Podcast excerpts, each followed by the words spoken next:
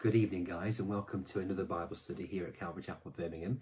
Tonight we're going to be, uh, surprise, surprise, continuing through John chapter 8, and Lord willing, we're going to be covering verses 41 to 50. But before we get going, let's just have a word of prayer, and obviously, specifically praying at this point for what's happening uh, in the Ukraine. Uh, Lord, we just pray uh, tonight, Lord, that you would be with us.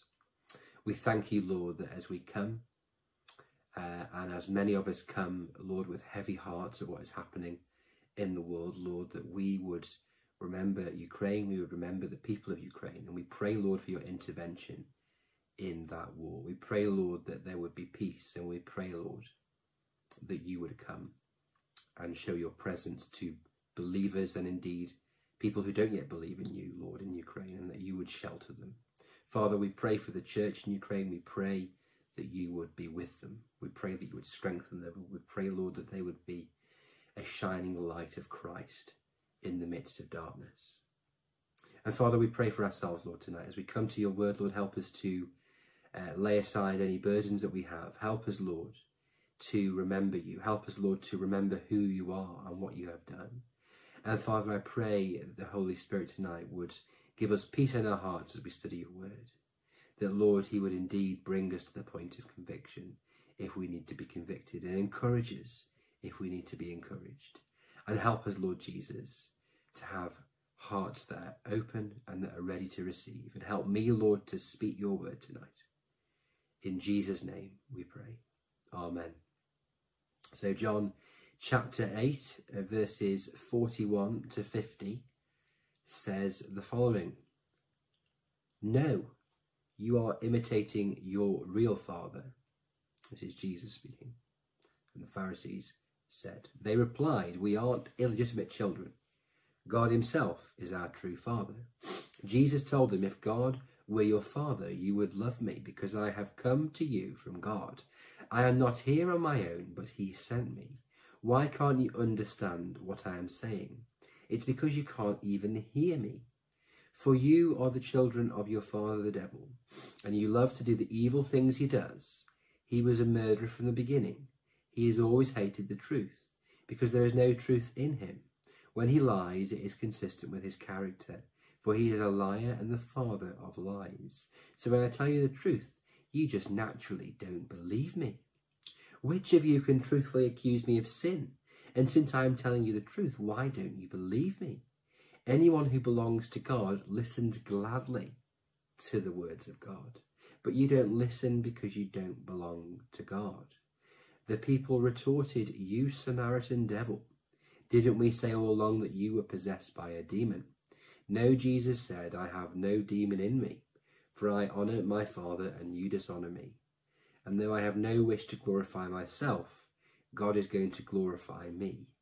He is the true judge, and we thank the Lord for his word this evening. As we've been covering John chapter 8 now for a number of weeks, we've seen a number of things which are important, and I make no apology for starting every week with a recap because context is really important when you're studying the Bible, and you need to know the context of the passage before we can go flying through on a mission to see what the rest of the passage says because the, the verses that we're looking at this evening are in the context of the previous verses of John chapter 8, and indeed in the wider context of the entire book of John. John is teaching us in John chapter 8 what Jesus said to the Pharisees, how Jesus responded to the self righteousness of the Pharisees and their disbelief in him.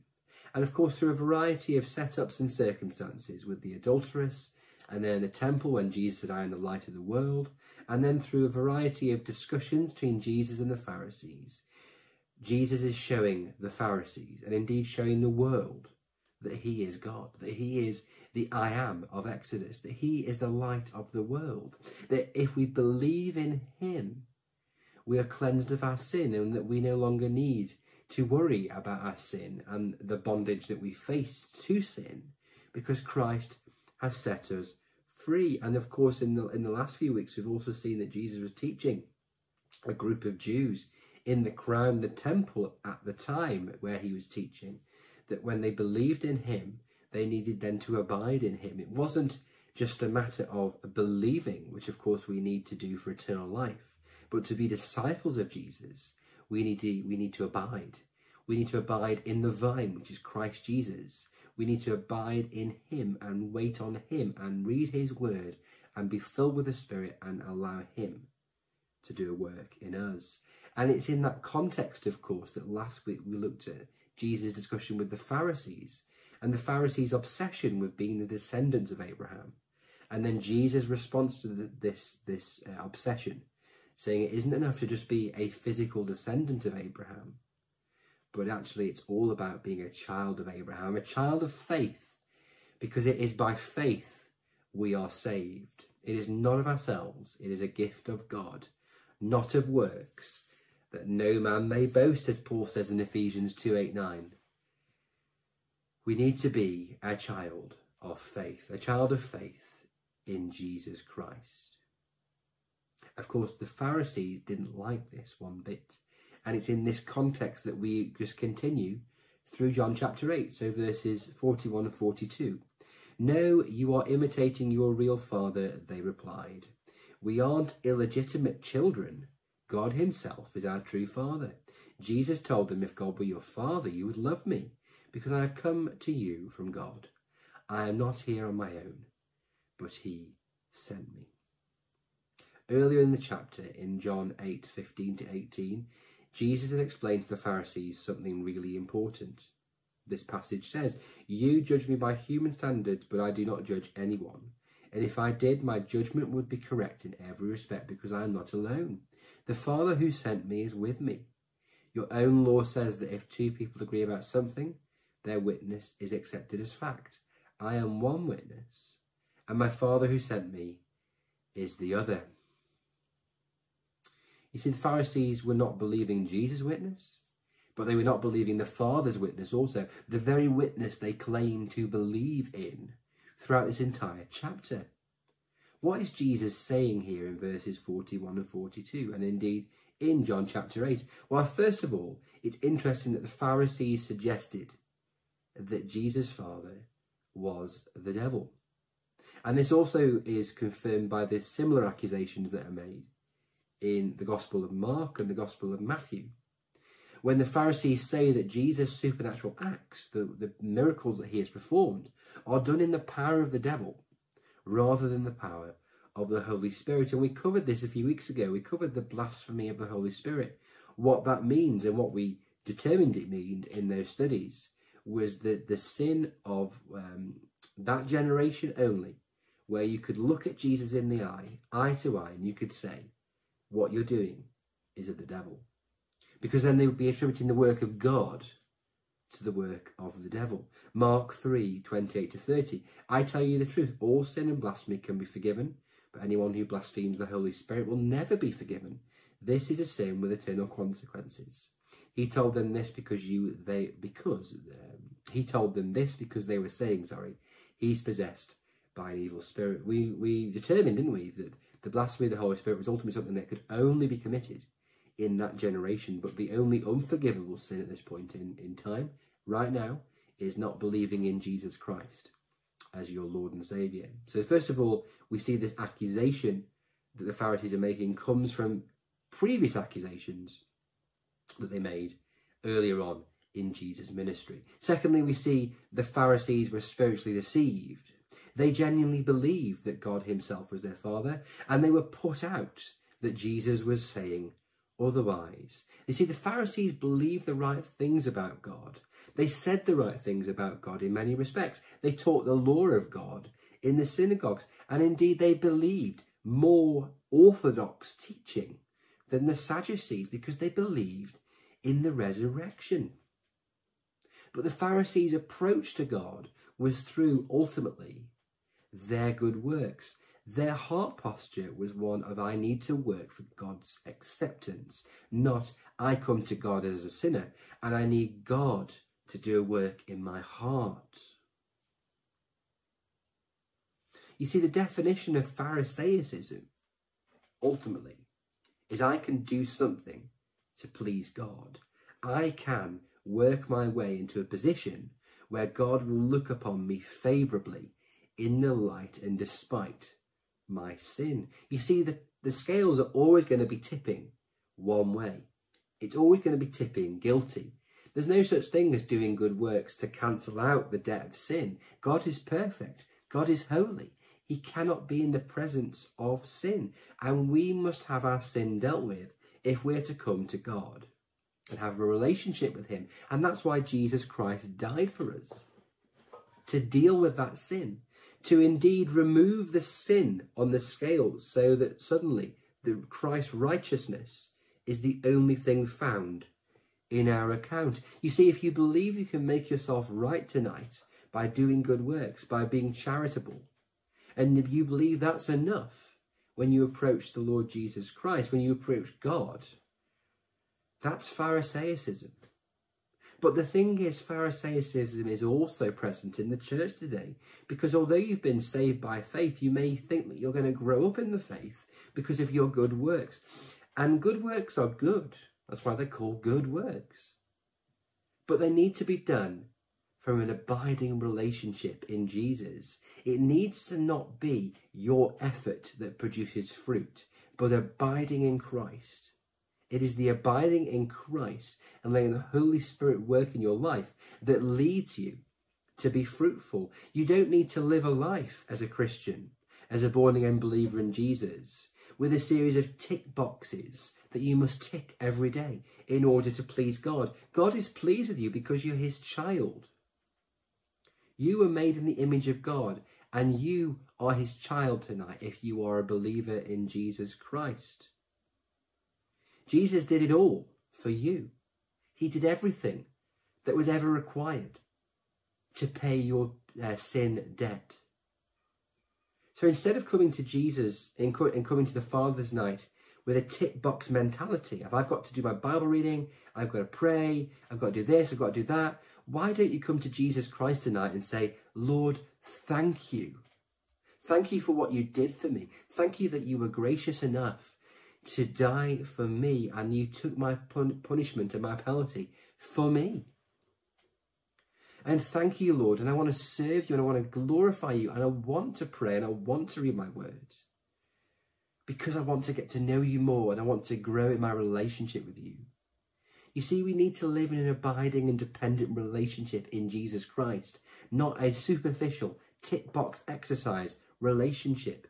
The Galatian church made this mistake. Galatians 3 1 to 3. Paul speaking here. O foolish Galatians, who has bewitched you, that you should not obey the truth, before whose eyes Jesus Christ was clearly betrayed, among you is crucified.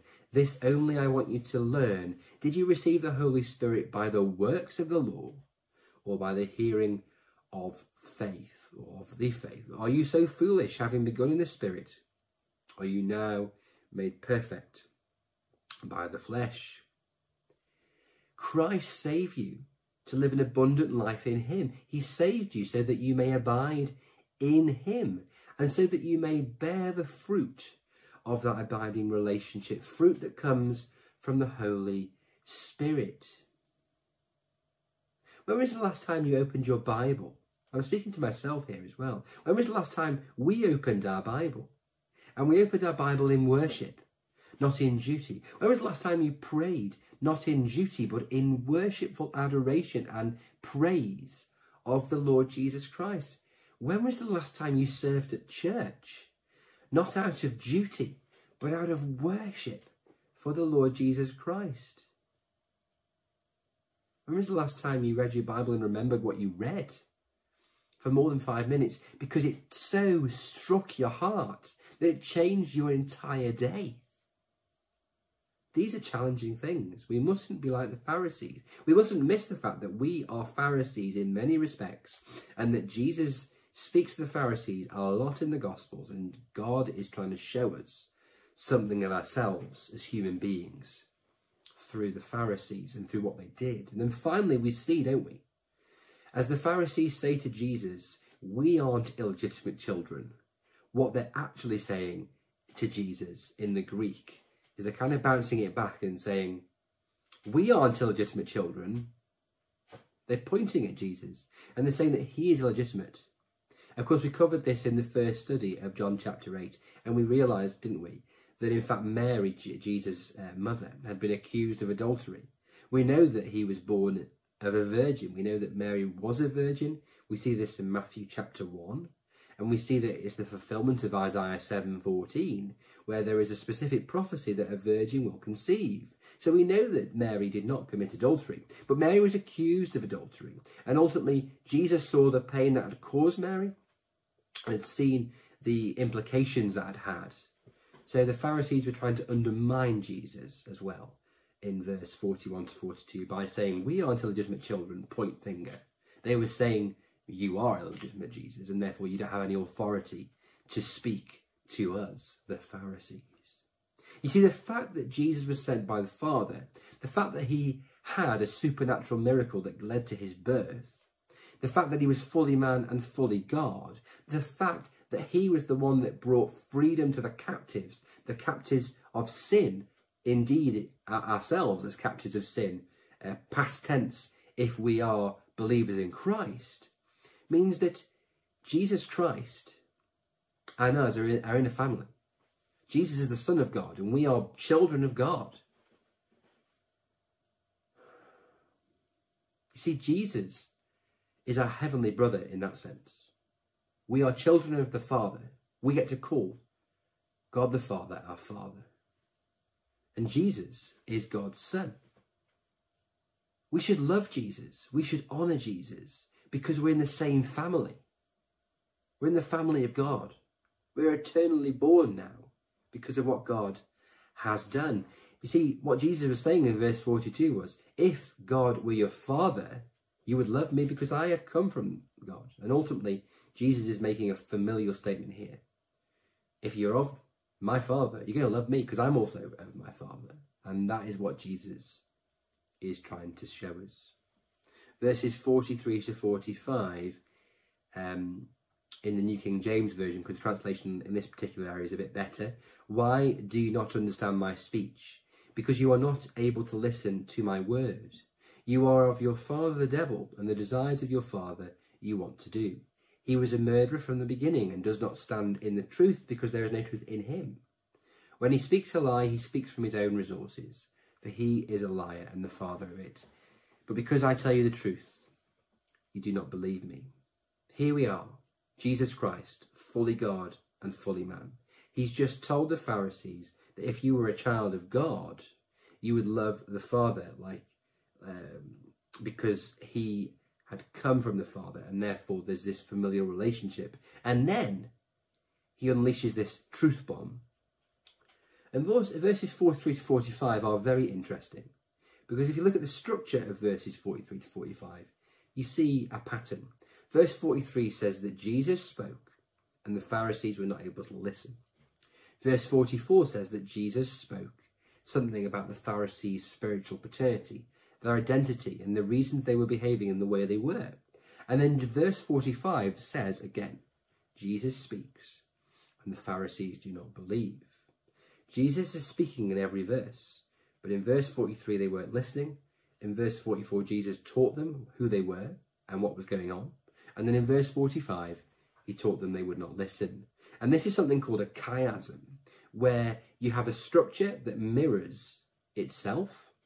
And in the middle of that mirror, in the middle of that structure, is the emphasis. So in verse 44, I believe here, we have an emphasis on why the Pharisees were not able to believe and not able to listen. So why is verse 44 so important? Let's read it again. You are of your father the devil, and the desires of your father you want to do. He was a murderer from the beginning and does not stand in the truth, because there is no truth in him. When he speaks a lie, he speaks from his own resources, for he is the father of it.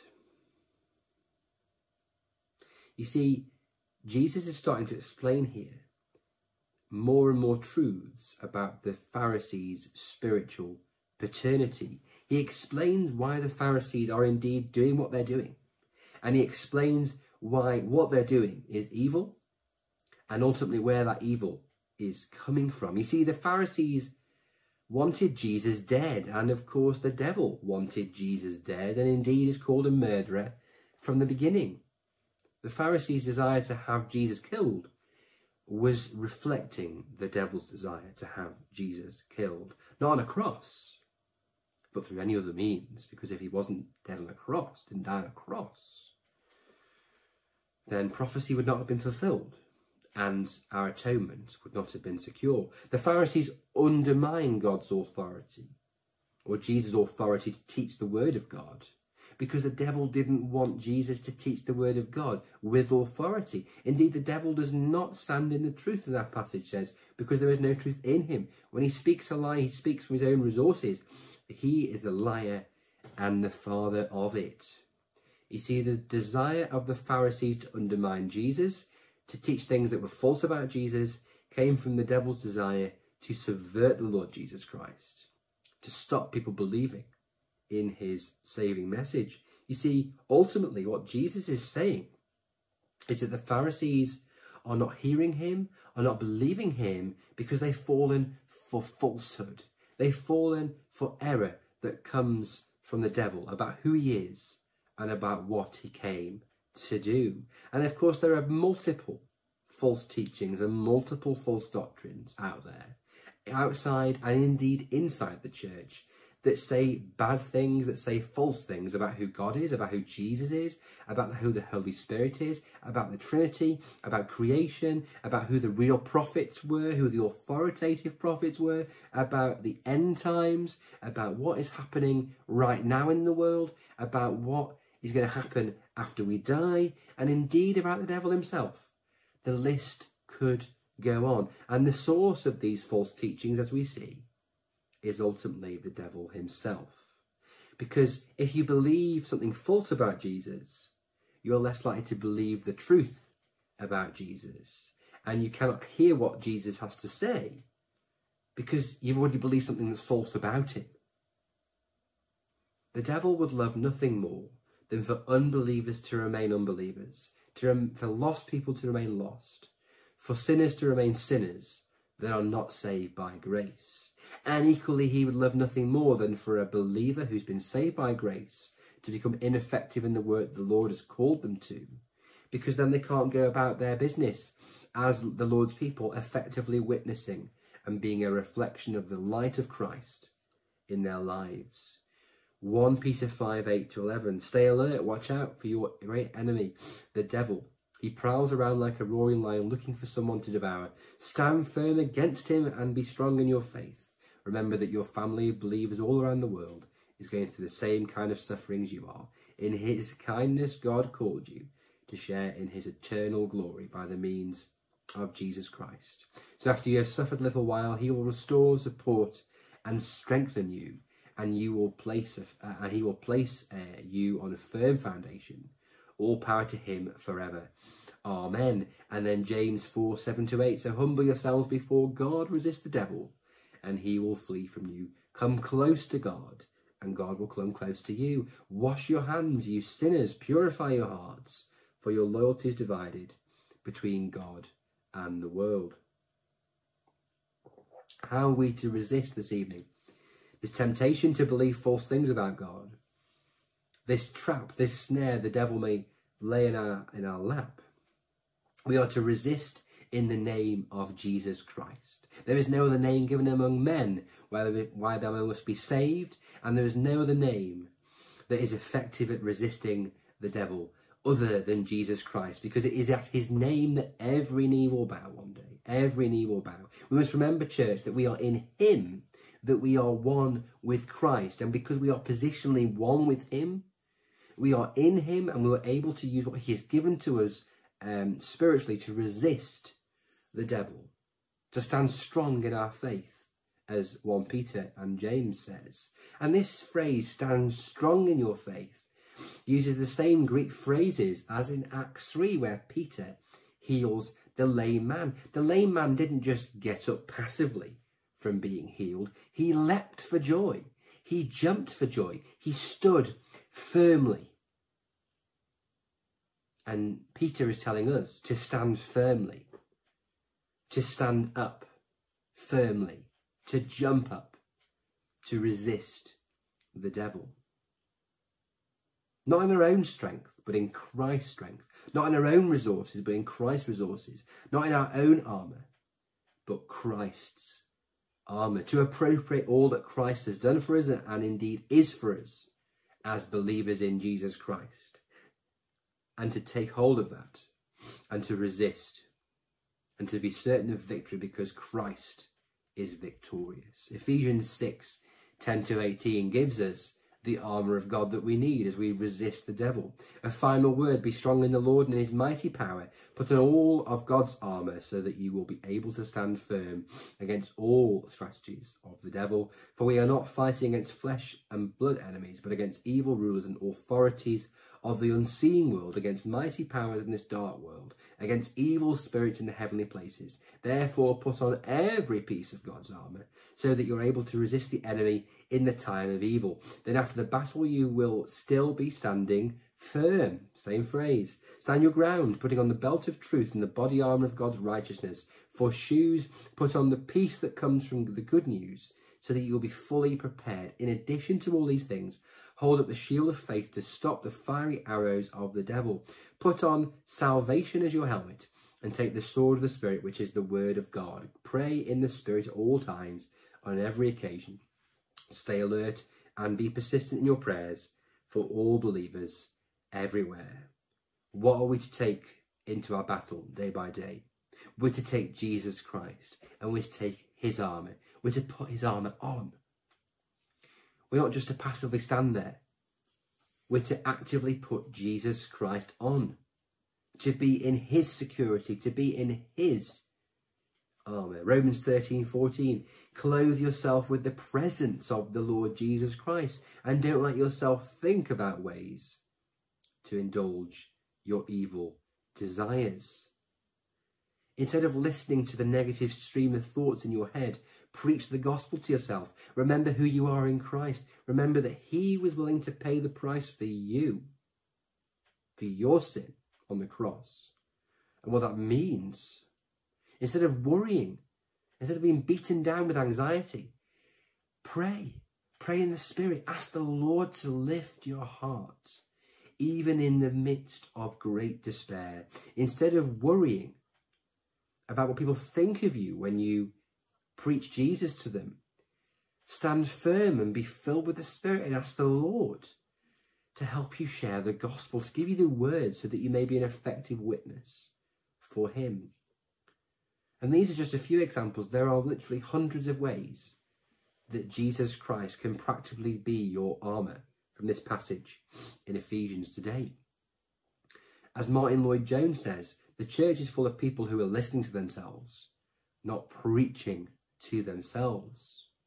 You see, if we put it into practice daily, the practice of preaching to ourselves God's word, preaching to ourselves who we are in Jesus, preaching to ourselves and indeed rebuking those anxieties and those negative feelings that sometimes come upon us and saying, they're not from the Lord. They are not what I need to believe. They are discouraging me.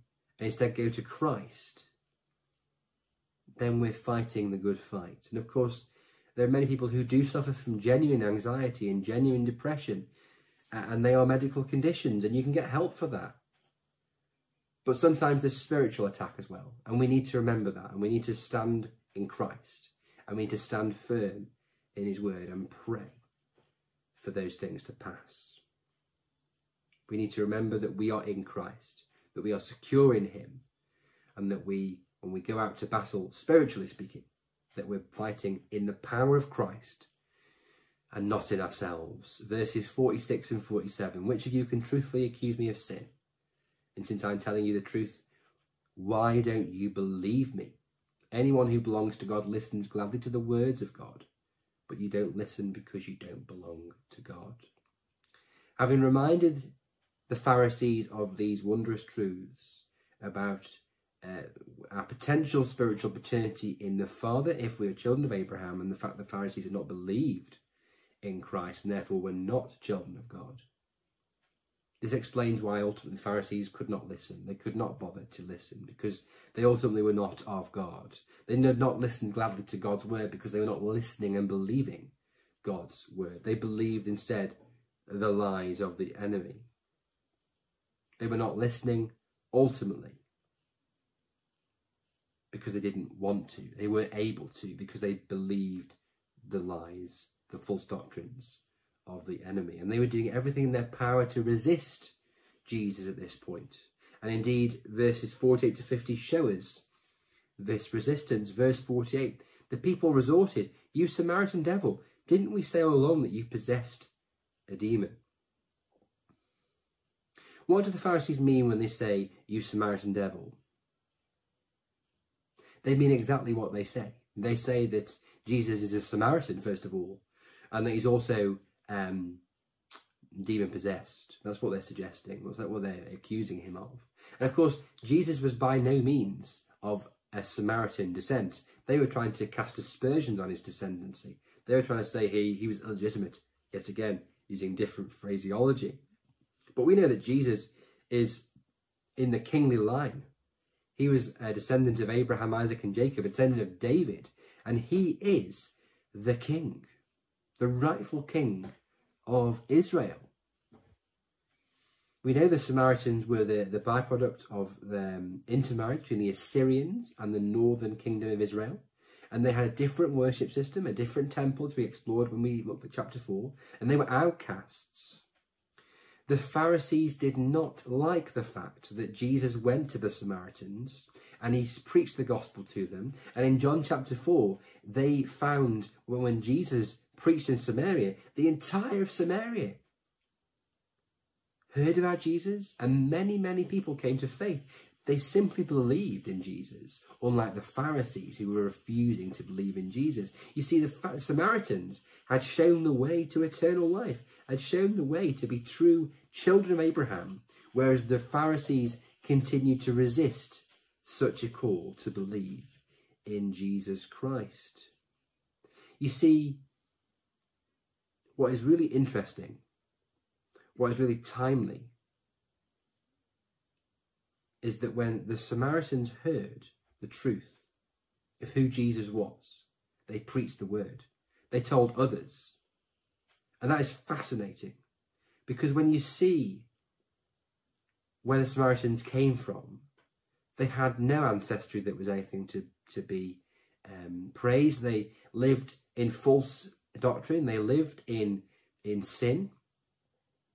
But Jesus took them and he used them and he used them for his glory. And he used them to be, essentially, obedient disciples, those that came to him.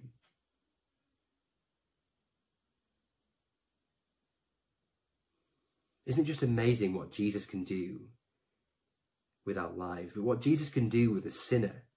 What Jesus can do with you and me who are sinners, who've made a mess of things, who continue to make a mess of things, he can use us for his purposes if we're willing to listen, if we're willing to obey what he calls us to do. You see, we're not to be like Jonah, who was told to go to Nineveh, but he went the other way. Jesus Christ was a true prophet. He was the true messenger of the Lord. He did not squander his opportunity to go to Samaria. He did not look down on the Samaritans and say, You guys just don't deserve to hear about the grace of God.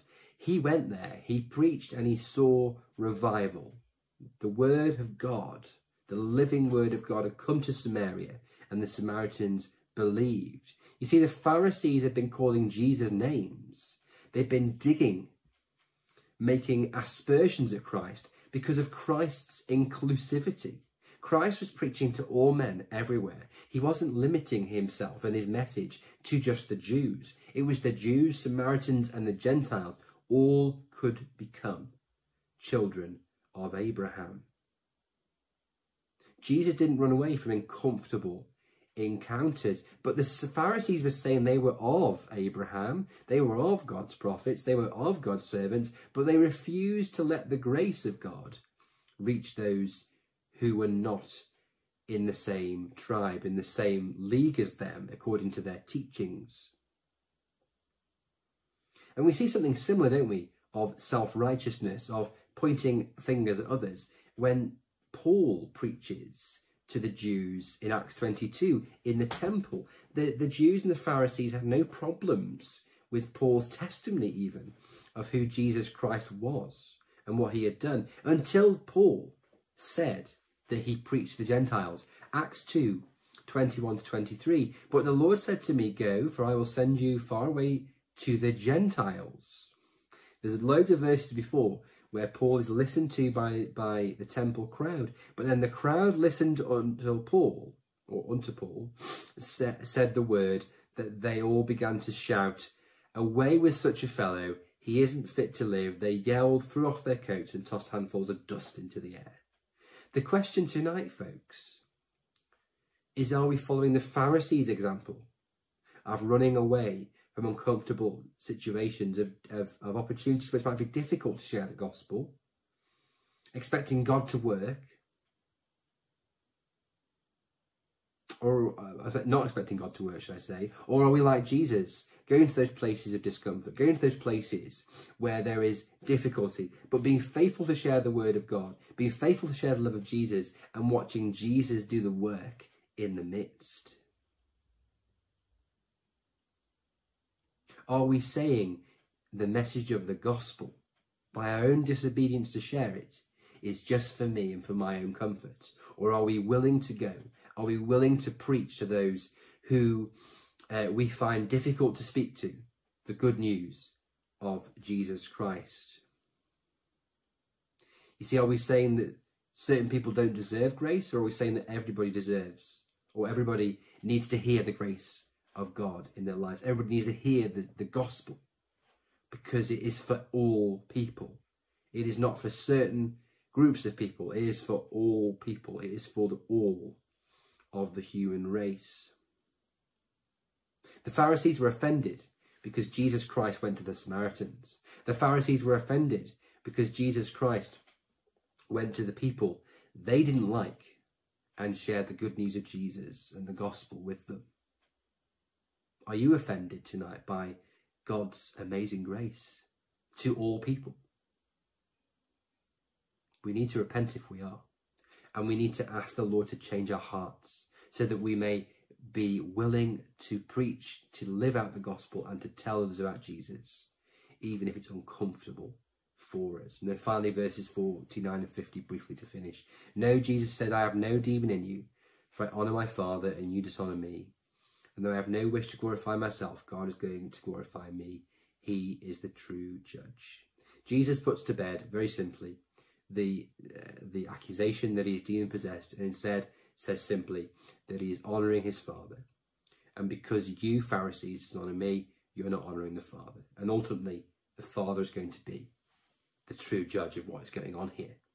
God is going to glorify me, Jesus says. He is the true judge. And of course, what does Jesus mean when he says that? He means ultimately that his Father would judge his life on the earth, that his Father would witness his life, his Son's life on the earth, and would affirm everything that Christ had done and say, yep, Jesus obeyed. Jesus was the perfect witness of who I came to be. John 8:29 The Father has not left me alone for I always do those things that please him. Jesus was impeccable. Jesus was perfect in his ability to be a witness to his Father, and it pleased the Father to see Jesus' witness. See, Jesus was a spotless Lamb of God. Jesus was the Messiah, and the Father was pleased with him because he did what his Father had asked him to. And we need to take a leaf out of Jesus' book this evening, don't we? We need to be obedient to what the Lord is calling us to do, even if nobody else recognizes that, even if nobody else appreciates that. And in the body of Christ together, we need to serve the Lord, even if nobody listens to the message, even if nobody comes to saving faith, because first and foremost, we must obey God and not man. Like Jeremiah, where there was no documented um, conversions or repentance in his ministry, he served the Lord many years, even though nobody came to the Lord and repented. Tonight is our chance to preach the gospel, to be a witness to our neighbours, to be a witness to those we find difficult to speak to, even to be a witness to those who are our enemies.